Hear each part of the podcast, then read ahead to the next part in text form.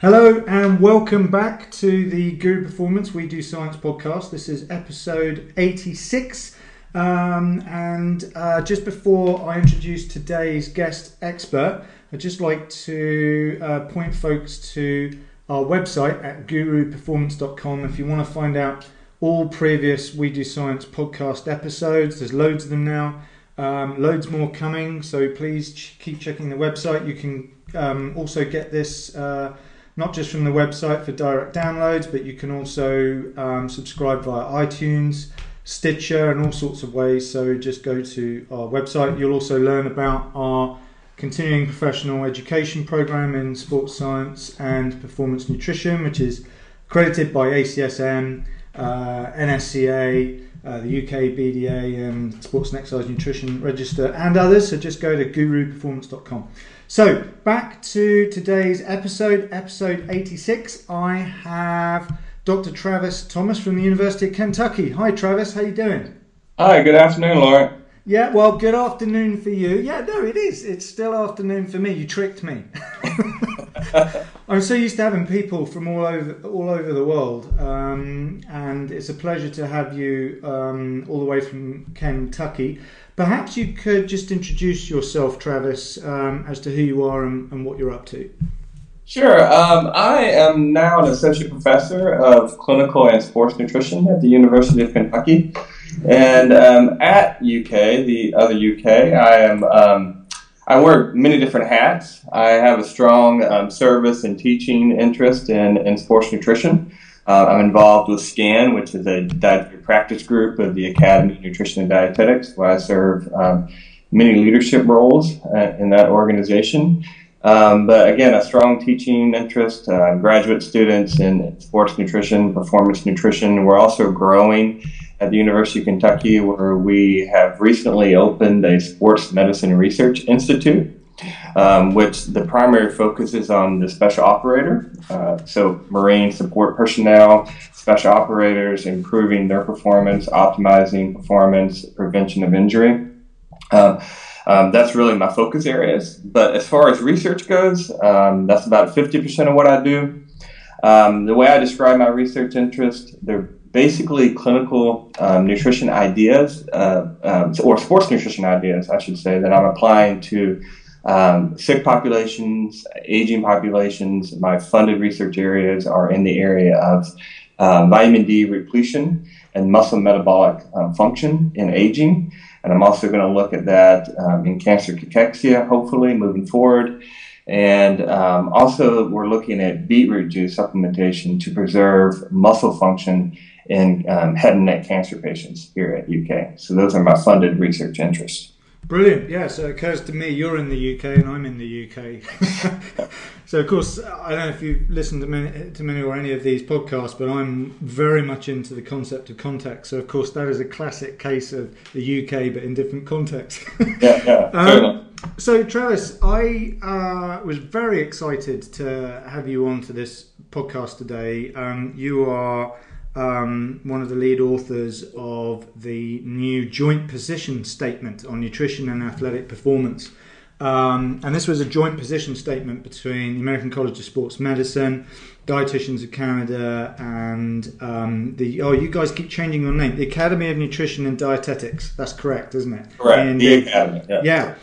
And sort of a recurring theme throughout my podcast here is we're talking about, yes, the science as it relates to performance nutrition, and a little bit more broadly occasionally on exercise science, but with huge amounts of context. And I'm very interested in the relationships and interrelationships between knowledge, context, and practice. That's where my own research goes. And the development of expertise for us and for those listeners that are wanting to become or are developing their own expertise in performance nutrition or an allied profession which utilizes aspects of performance nutrition. And we sort of constantly discuss various snippets of science, mechanistic studies, applied concepts, And we're all, you know, usually the guest expert is usually an author or one of the authors of the papers that we often refer to, which is very cool. But what I really, really enjoy is a position stand. It's the sort of the coolest or the sexiest of all publications, in my opinion. And this one, and I'm just saying this, I really feel this is pretty much at the top of the stack of all position stands that I've managed to get my hands on lately. But before we get into parts of this, and there's no way for the next 50 odd minutes we're going to be able to get through this whole position stand, and like I said, we may or may not have a part two to this. We'll see how we go. But perhaps you could explain what a position stand actually is for listeners, and why this unique collaboration between those three bodies. Okay, so yeah, there's a pretty good history of this. The last paper that was published was actually back in 2009, so we certainly needed this refresher to look at all the emerging trends and changes in sports nutrition and performance nutrition. The paper itself is an evidence-based analysis that spanned between March 2006 all the way to late 2014. And it was built, the paper was built to address key questions in sports nutrition that were identified by the Academy of Nutrition and Dietetics by an independent work group that helped build what's called the Evidence Analysis Library, where an expert team that was really separate from the authors, they were independent from our efforts, they come up with their own separate questions that they felt was important in the realm of sports nutrition, and they developed this evidence analysis and systematic review to come up with consensus statements and conclusion statements that we used in the paper, and we incorporated in the paper to address all the emerging trends in sports nutrition. Yeah, and as I referred to earlier, there's all sorts of information that exists out there. We've certainly got into all sorts of stuff on this podcast, but it's really nice to have a position stand because it's one of those sort of go-to documents that if you found yourself on a desert island and you managed to find someone to attend a nutrition consultation on your desert island and you couldn't bring your entire library or you didn't have access to the internet, then a position stand is one hell of a useful tool, particularly if it's up to date. There's so many things that I do want to get into, but right in the abstract, Travis, I thought there was a couple of great phrases, and I'm just going to paraphrase one of them, which is essentially the position stand, which is that the performance of and recovery from sporting activities are enhanced by well-chosen nutrition strategies. And I felt that phrase well-chosen nutrition strategies could have done with sort of some sort of underlining or whatever, because that's such an important statement. There are huge amounts of papers out there. There's all sorts of knowledge that may or may not be based on good science, but for us as practitioners, the challenge is what information do we choose? At what point is it appropriate to actually use that information in an intervention? Do I give the advice or not to give the advice is sort of a scenario. And of course, and I've mentioned this in the last few podcasts particularly, that sports nutrition is pretty much the newest kid on the block in sports science, and it's an incredibly fluid science. So of course things keep changing. What we were talking about as almost fact only a few years ago, we've now discovered, that actually it's not the case. There's some other point of view because there's huge developments in laboratory techniques and equipment for testing and all sorts of stuff. So if we go back to that statement of well-chosen nutrition strategies as it relates to the need for this position statement, what can you tell us about that and I guess why you lot felt the need to produce this now? The well-chosen statement is actually something I think all the authors felt pretty strongly about, because we believe that one of the challenges that practitioners face, athletes face with themselves as far as deciding what the best plan is, I think a lot of times there's a focus on one particular aspect as a way to improve performance or sustain health during extreme or high levels of training. And because of this, I think the well-chosen diet is, or the practice of choosing healthy foods, for example, is often lost. A great example of that is dietary supplements. I think oftentimes people are looking for the quick fixes to help improve performance or sustain performance. And again, oftentimes that the well-chosen diet aspect is lost and not usually followed up with. Yeah, you know, and again, again, in your position statement right at the beginning and in the abstract, you say that these organisations within this document provides guidelines for the appropriate type, amount and timing of food intake, fluids and dietary supplements to promote optimal health and sport performance across different scenarios of training and competitive sport. And, you know, although that's only a sentence that's only a few words long, it's a profound statement, really, because one, I guess, criticism that can be levied at sports nutrition generally is it is often promoted sort of a one-size-fits-all approach.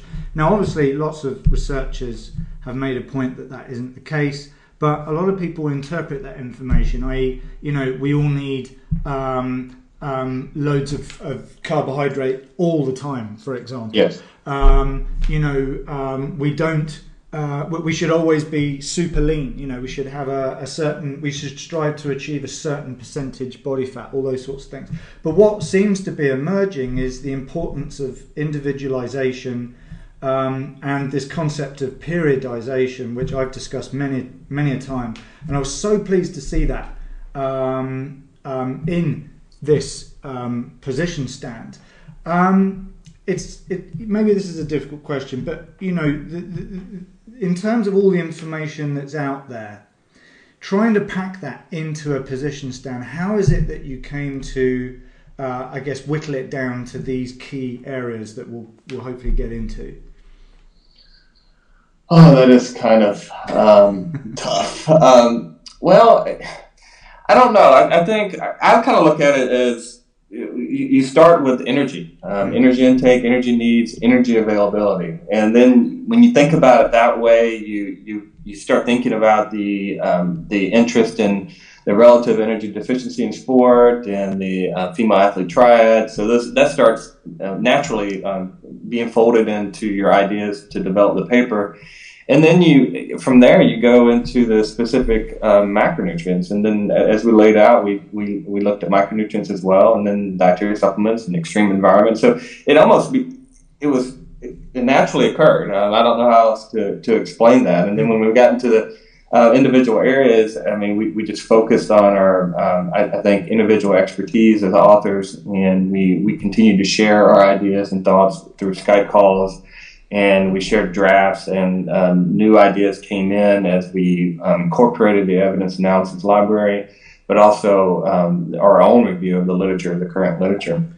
But in talking about the well-chosen diet, I mean, we tried to bring up or focus on the less global recommendations for athletes and not categorizing athletes as strength or endurance anymore, which was in the previous position stand, and focusing on the periodization and looking at changes in frequency, intensity, and duration, the environment that the athlete is in, and how those all change and contribute to nutrition goals and requirements that are not static.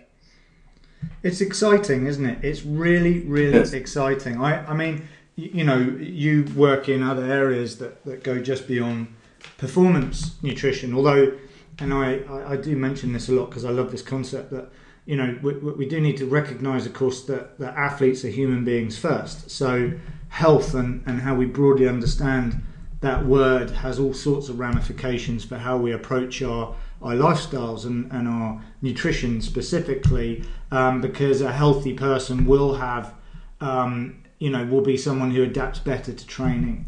They'll recover better. But, you know, I guess there's a lot of context needed there because there are scenarios which we hopefully will have time to get into, like in a state of energy deficit, you can still perform very well. Yes. It just depends on what situation. So, I guess we should start then with this idea of evidence-based analysis. I sort of go in and out of love with this word evidence-based, because as a practitioner I prefer the term informed. If someone is just evidence-based, they forget the bigger picture of the world that they, you know, are in. Therefore, I prefer to be informed as opposed to purely just evidence-based. However, I think we all get the point here. Now, obviously, there's a lot of information you guys would have to have gone through. Could you give us a bit of a clue then about how actually you approach this evidence analysis? Yeah, that's a great question. I'm glad you asked that, because the way this paper, the process of writing this paper, a two-year process, it's kind of already it was set up to address this, because again, we had this independent team that did the evidence-based analysis, that created these evidence statements and provided a value for the weight of the current evidence. They looked at the best research designs and going through the systematic review process. Now, once we received that, the author team, me, Louise, and Kelly Anne Erdman, we took that information and we kind of folded it in to, as you put it, to be well-informed. To make the audience well-informed, to incorporate the evidence base, also with our experiences in sports nutrition and clinical nutrition, to frame the message that we felt is most important. Yeah, I mean, I love that about this document. I felt that it was helping me understand the context in which I should be understanding this information, which is a huge problem, isn't it? I mean, how do you, just to backtrack a bit about generally how practitioners take information, you know, from journals, from textbooks, from what they learn in class, social media, that sort of thing. You know, not everyone has an evidence filter or a way of approaching this, or they're too strict with that. Generally speaking, how significant do you think that is as a problem in terms of practice, or not? As far as the available evidence? Yeah. I think it's a significant problem. I think there's a lot of papers that are being published that are not of high quality, poor research designs. And I think, for instance, you know, you see dietary supplement companies take that information and frame it their own way to promote their product.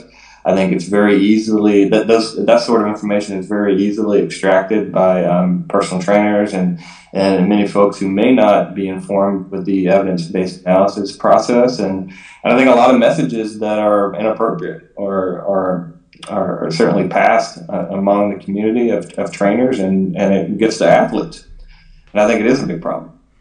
Yeah, I think the other one is, you know, nutrition advice in the hands of the right person can be a profoundly powerful tool, in the same way a scalpel, you know, in a surgeon's hand can be a great tool, but in the wrong hands it can be potentially dangerous. I mean, it's maybe not quite the same thing as a scalpel type scenario, but that is a factor, isn't it?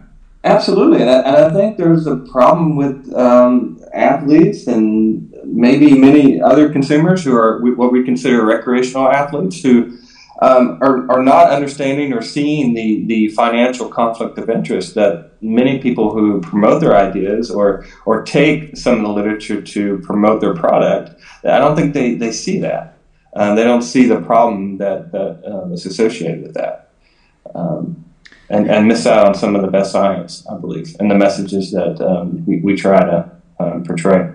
No, absolutely. And I mean, you actually mentioned this in the paper under New Perspectives in Sports Nutrition. You guys have made a comment about, in the past decade alone, there has been an enormous increase in the number of topics and publications, you know, on these sorts of topics. I mean, it's just exploding. It's amazing.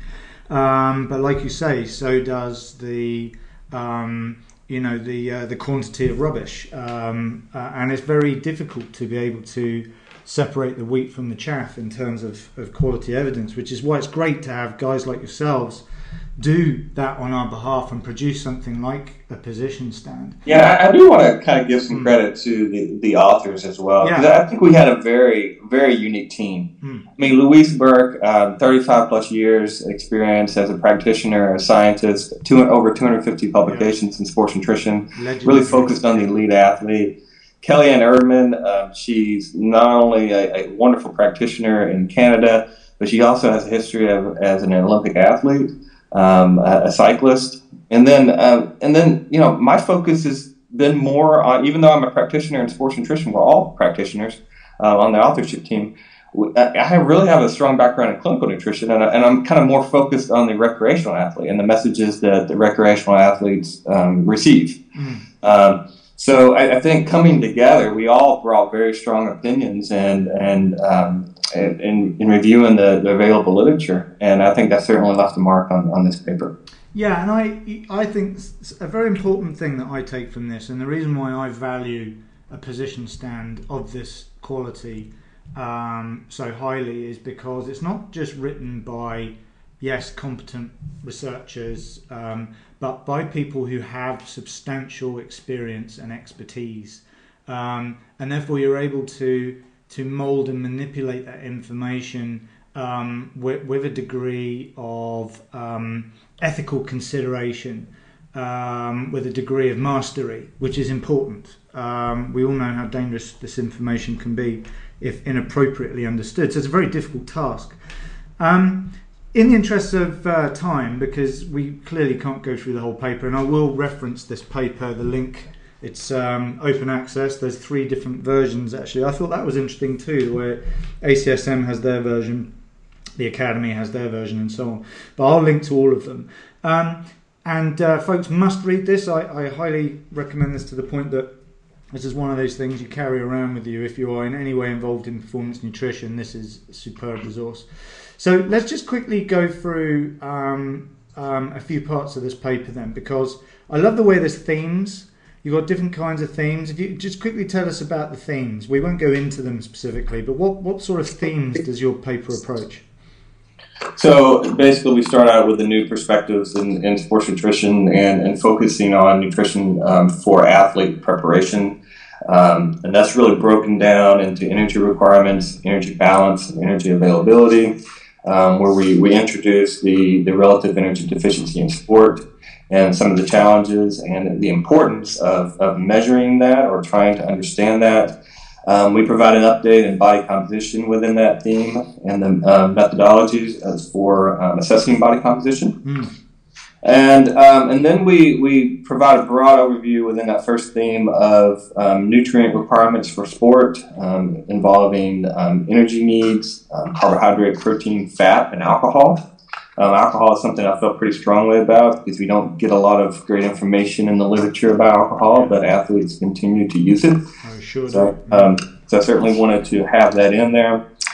Theme 2 really is focusing on more of the timing and looking at performance nutrition strategies to optimize performance and recovery. So we're looking at pre, during, and post-event eating, as well as hydration. So before exercise, during exercise, and after exercise, we're focused on providing information on all the macronutrients as well as fluid requirements. And then we also talk about dietary supplements within that theme. And then we end the paper by bringing up special populations and environments. The previous position paper only had a discussion of vegetarian athletes. So we've expanded that greatly to include the effects of altitude, extreme environments, heat and cold, and how that affects nutrition needs. And the final component of the paper are roles and responsibilities of the sports dietitians. Things that the sports dietitian should feel confident in covering in the realm of sports nutrition in order to provide the best information to the athlete. Yeah, no, that's great. Do you know what, Travis? I have decided, nothing like thinking on my feet, that what we're going to do is tackle this over several podcasts, to do this justice, yeah.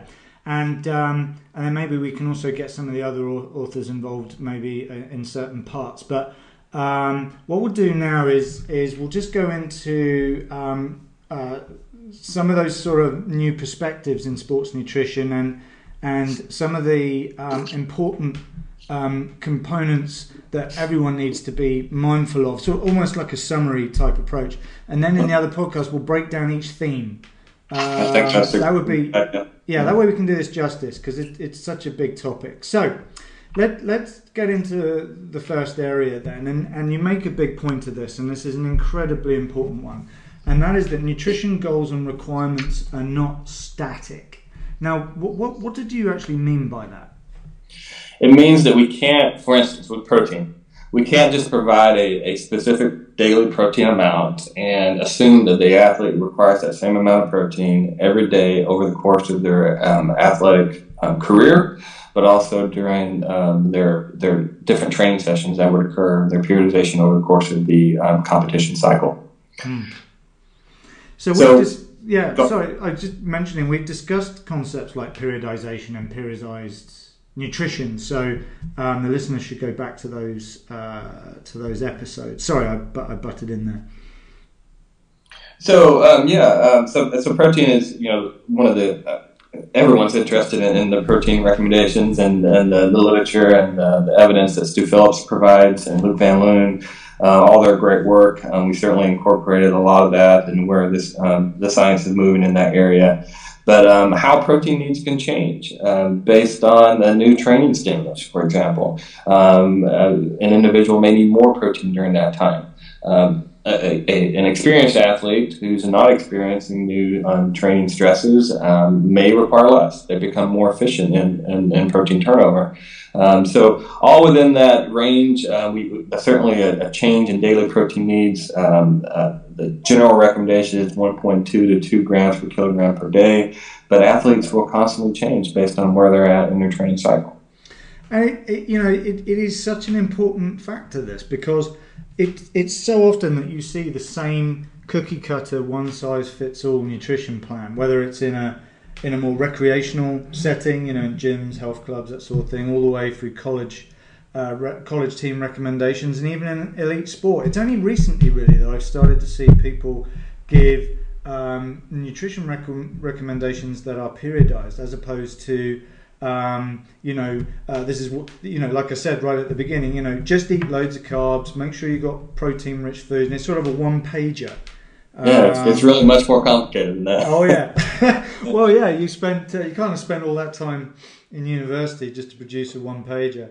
Sure. And not only should they not be static, but insofar as people's needs change day to day throughout the season, but also each individual themselves is different. Different positions, different sizes, different weights, different tasks require different energy systems. So, of course, it needs to be personalized, right?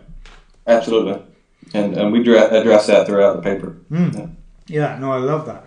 So another area that you get into is the idea that a key goal of training is to adapt the body to develop metabolic efficiency and flexibility. Now, I love the concept of metabolic efficiency and flexibility. I've done quite a few podcasts in this. In fact, I've got a paper, a case study paper on a triathlete I'm currently writing up for publication on this topic. This idea that, because there's been a lot of people that have been tapping into this whole debate about going low carb or high carb, or this lot, what we want is metabolic efficiency, let's just all go keto adapted. And then the others are going, no, we need carbohydrates for supreme performance. But people aren't really looking at it from the perspective of the best of both worlds. Why not be efficient and flexible whilst being competition ready when you need to? Perhaps you could expand on that a little bit. Yeah, that's an interesting topic, and we tried to cover this as best as we could without providing many examples, just because there wasn't a lot of room in the paper. That was a big challenge we had in trying to cut it down in words, because we wanted to expand so much in this area. But what I would say is that when I think about metabolic efficiency and flexibility, it really starts with our ability, or the athlete's ability, to use carbohydrate and maximize carbohydrate metabolism in order to maximize the ATP utilization. And and that's kind of a difficult thing to accomplish in a low carbohydrate, high fat scenario.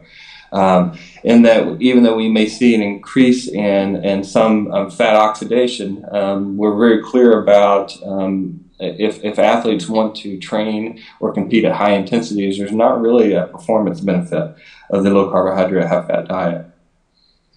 Yeah, listeners who've managed to get through the 85 episodes that I've done already will see we've covered this in great detail. And the thing is and we use this throughout our lives, don't we? Keeping things simple just makes life simpler, we think, but in reality, it doesn't, because it all gets taken out of context. So we know that, blah, blah, blah, blah, increases fat oxidation. But fat oxidation doesn't necessarily equal fat burning as it relates to loss of body fat, because there's a lot of stuff going on.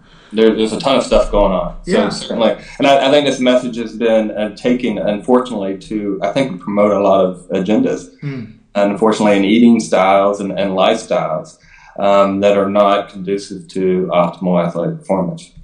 Well, also, I guess the one problem is that there's a problem with language, and there's a problem with information being standardized. And by that I mean people talk about high carbohydrate diets, low carbohydrate diets, high protein and low protein.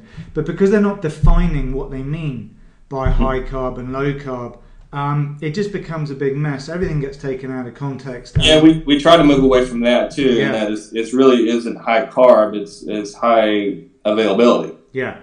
To support a specific activity and to support metabolic flexibility during times of high, when high intensity is required. Absolutely. And that was the perfect segue to the next topic. So energy availability is a term that has started to pop up in the literature. It certainly is addressed in your paper. Perhaps you could explain the importance of that concept of energy availability. So briefly, energy availability is the amount of energy that's required to support body system health after the cost of energy expenditure of exercise is accounted for. And this is a measure that is also calculated by fat-free mass as well. And this energy availability we're finding is more and more important to support several body systems. So we're expanding beyond what is traditionally defined within the female athlete triad to only be a concern of bone health, menstrual health. But it's also low energy availability can not only affect performance, but it can affect cognitive function, which can certainly impact performance, but several other body systems that can affect the athlete's overall performance ability and also their health.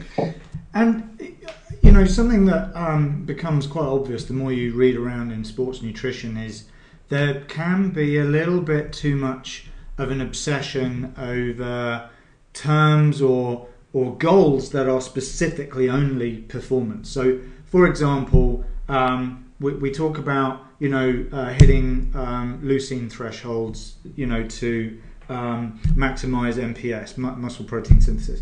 Or we talk about eating protein. But actually, we don't just eat protein, we eat foods that contain protein because we have needs that go beyond the needs to achieve, MPS, for example. So, for example, one obsession we have, of course, is body composition. And oftentimes you see people approaching body composition with blatant disregard, not just to potential performance, but more importantly to health. So where, in that particular area, what are your thoughts? As far as body composition? Yeah, this idea of not just being focused just on one thing. I think we're pretty clear to say that there's no one specific body composition threshold or percent body fat that is a good predictor of athletic performance. And there are certainly several body fat percentages, for instance, that can support athletic performance.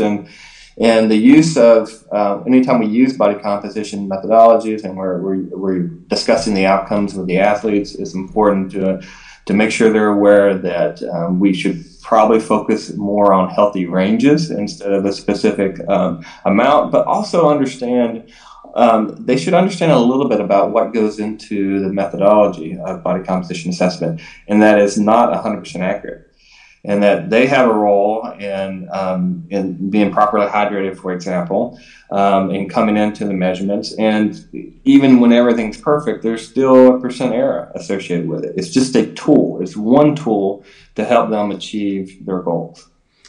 Yeah, I've explored lots of these areas. A recent podcast was with Dr. Shawn Arent at Rutgers, and we really got into the whole issues of body composition. And the more I read into it, and a very interesting, I think it was a position stand by the IOC, one of their consensus statements on these things. And it is worrying just how much faith some people, or many people, will put into these tools without thinking about what it means and what it doesn't mean, and just how far people will take that information in terms of their nutrition interventions and guidelines. I mean, what do you think about that? Oh, I certainly agree with that, and I think we spent more time discussing those concerns than we did the actual measurement techniques. Mm. But we certainly felt that it was important to bring up the limitations associated with all body composition. And then, also bring up, some of the more potentially practical applications of body composition methodology, such as skinfold measurements.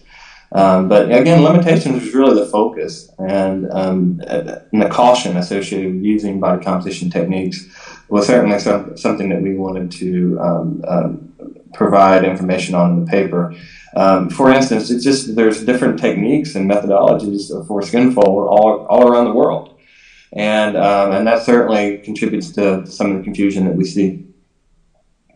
Absolutely. I had an athlete the other day who was really upset because they had recently had a reassessment with a DEXA for their body composition.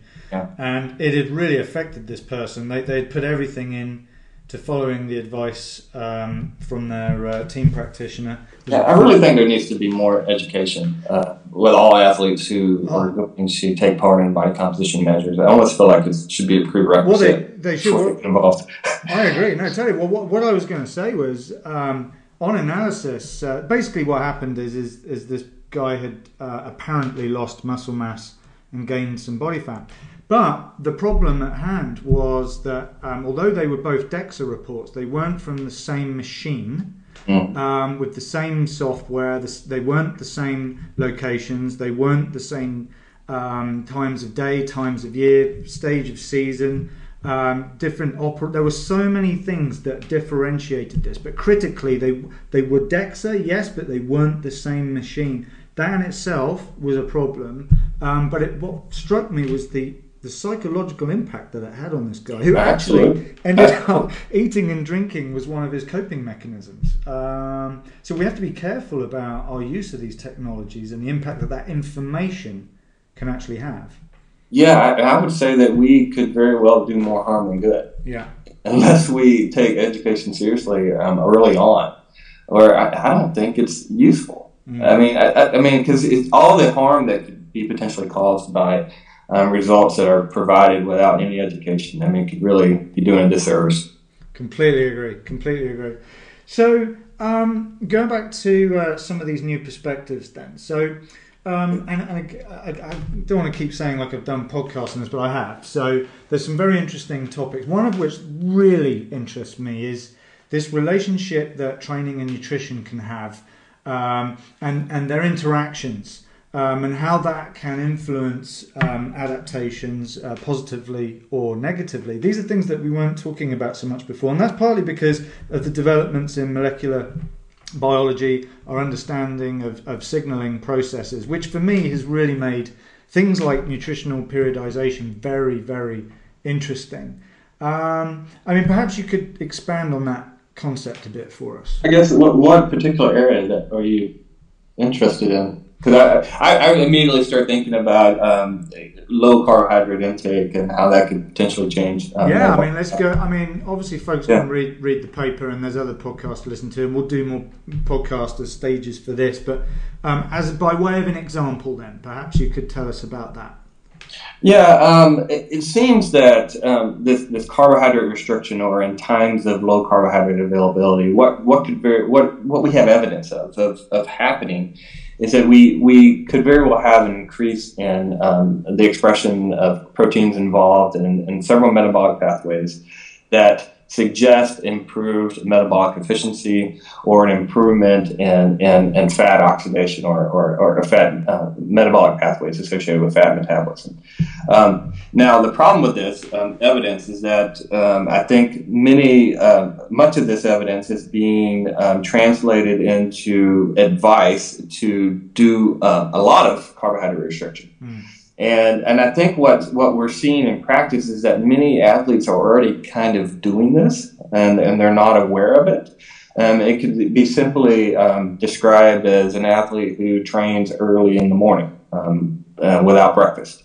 So that athlete is training under a low carbohydrate availability state. So they may be benefiting from some of these observed changes in metabolic pathways that we see in the science and the research. And they don't necessarily need additional carbohydrate restriction. Okay? Or it could be an athlete that is participating in multiple training sessions within close proximity to one another. So, and that may be promoting a low carbohydrate state as well. That may be changing some adapting some of these pathways that may be beneficial. Absolutely. So we address that. And the way, you know, what it brings to mind is a topic that came up. I mentioned Shawn Arent earlier. We were talking about these sorts of things, and you know, for practitioners, there's so many tools in the toolbox, and that's what a lot of this stuff is. It's tools in the toolbox. And yes, you can use a tool in a given job, but you have to ask yourself, should you? So this idea of yes, you can, but should you is one that I feel that we don't get practitioners to think about enough. You know, it's like using a sledgehammer to, you know, drive a small nail into something. It can be used, but it's probably not the best tool you can use. And perhaps it's this use and abuse of these tools that becomes a problem, which is why obviously a position stand is so useful. Mm-hmm. Yeah, and you know, maybe it's kind of my opinion associated with this, but I think oftentimes what's lost is the importance of just truly understanding the athlete's energy expenditure, their training load, and then combining that or overlaying that with their current dietary practice. Is their dietary practice well chosen? Understanding that first. And I can see how this is not as sexy as jumping right into a new paper that came out about a specific dietary supplement or being keto adaptive or things like that are emerging areas of interest. But it really should all start with a proper and thorough assessment of training load and understanding the overall diet of the athlete and their practice and behaviors. Yeah, and I mean, we should always remember preference, of course. It's a very, very powerful thing. Doesn't matter how cool your intervention is, if they don't like it, they're not going to do it. Yeah, understanding their stressors, their alcohol intake, which again I thought was so important to add to the paper, their sleeping habits. I mean, there's so many things before we get into specific or focusing on one recommendation. Yeah, and so I like the way you use the analogy of a tightrope when describing how highly trained athletes walk a tightrope between training hard enough to achieve those maximal training stimuli to get those adaptations they want for maximum performance, and yet you know, the potential for slipping and falling into some sort of illness or injury scenario, which of course is where us as performance nutritionists, sports nutritionists, may be able to play a positive role. Perhaps you could give us maybe an idea of what you meant, or what the authors meant by that statement. Well, it's just the idea that an athlete who's training very hard and could continue to potentially walk down the road of training harder by not providing the optimal nutrition support that they need to continue to adapt and to be healthy. So I think the role of the sports dietitian here is to help the athlete walk that tightrope to optimize their performance, but also maintain their health. And recognizing this as a problem that all sports dietitians and professionals should be aware of, that the commitment of the athlete and the potential risk that they have of overtraining.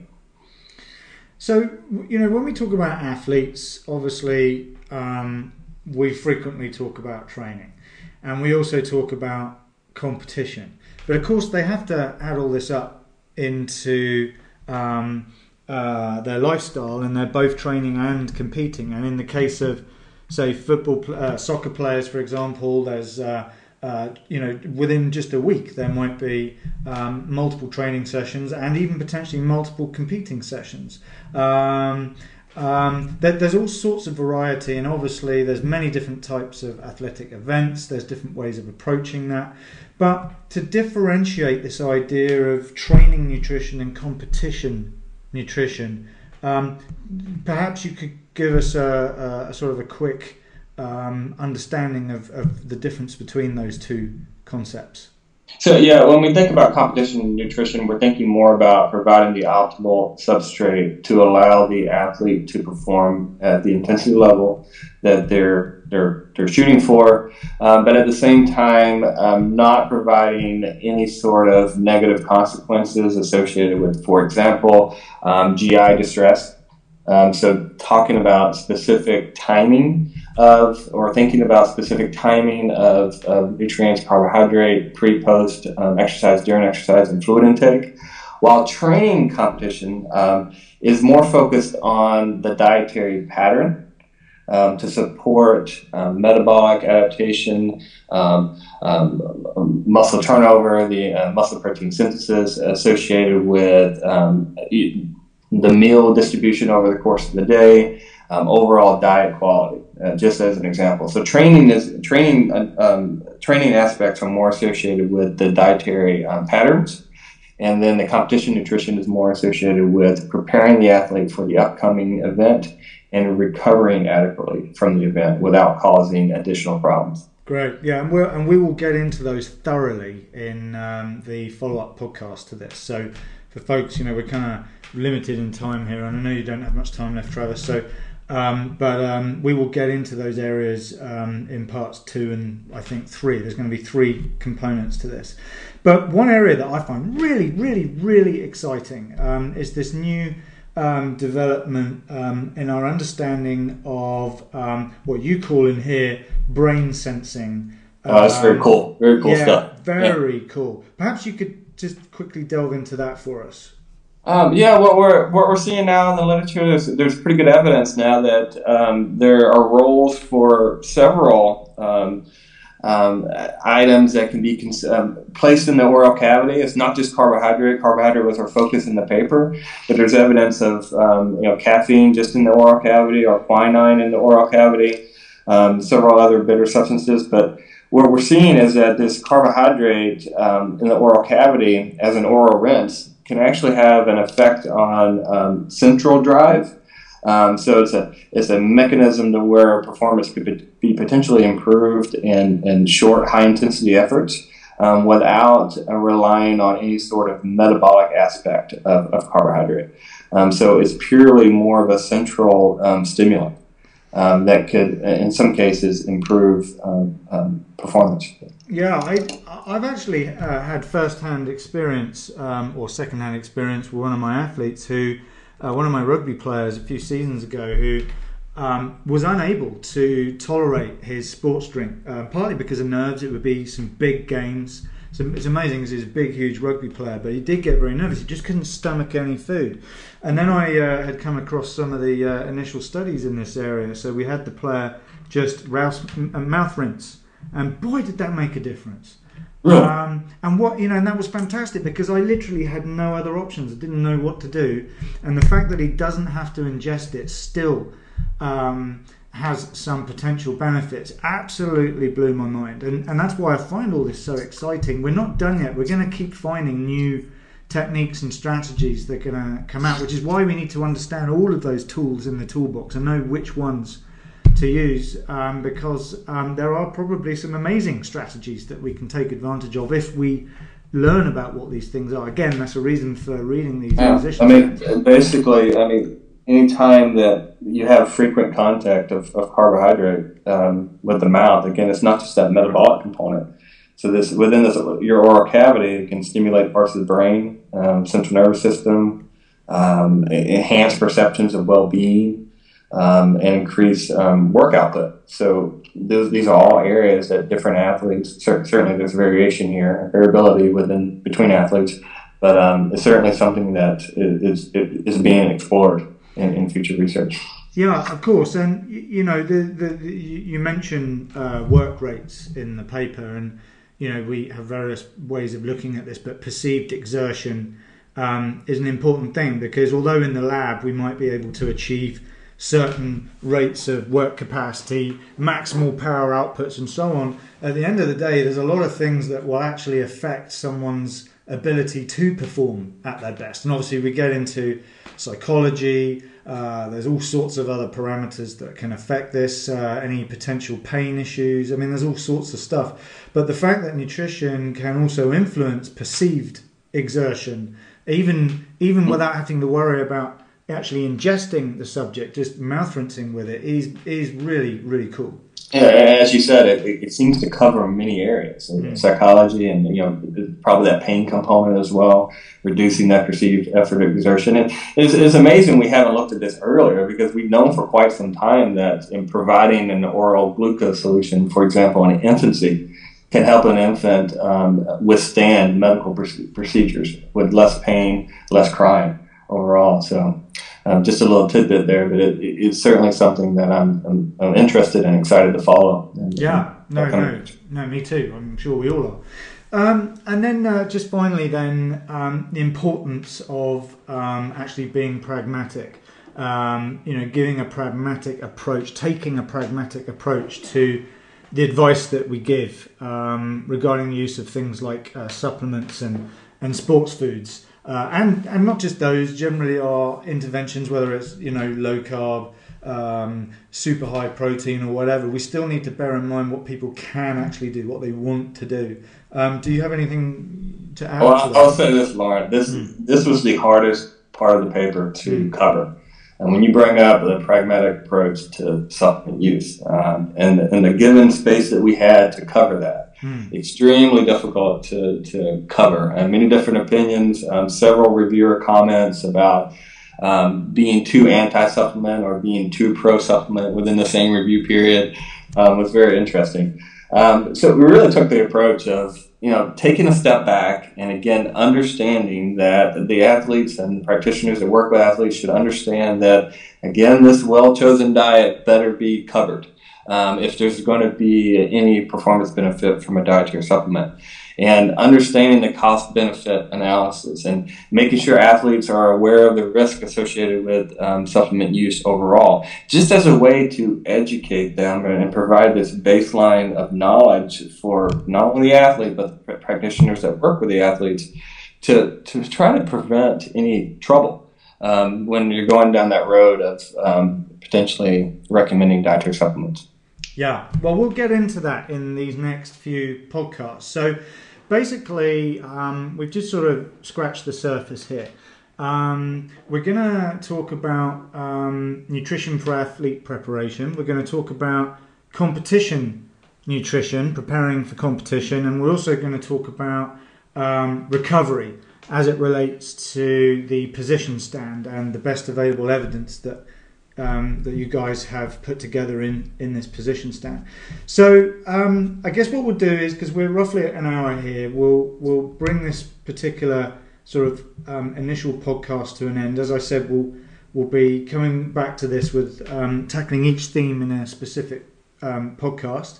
So I will make sure on the website page for this podcast we'll have links to these papers for people to read and any information. I'll also put a link to your department website, that sort of thing. Are you on ResearchGate? Yes, I am. Brilliant. So we'll put that there as well, so people can read your papers, and also your Twitter ID. What would that be? It's Dr. T_0926. Brilliant. Well, look, listen, Travis, I appreciate your time. We'll be having you back maybe in a couple of weeks' time, where we can then get on to the next couple of phases of this position stand and really get into the meat of the position stand as it relates to preparing athletes and competition and potentially recovery. We'll try and get all that into that one podcast. Yes, thank you for your time, Travis.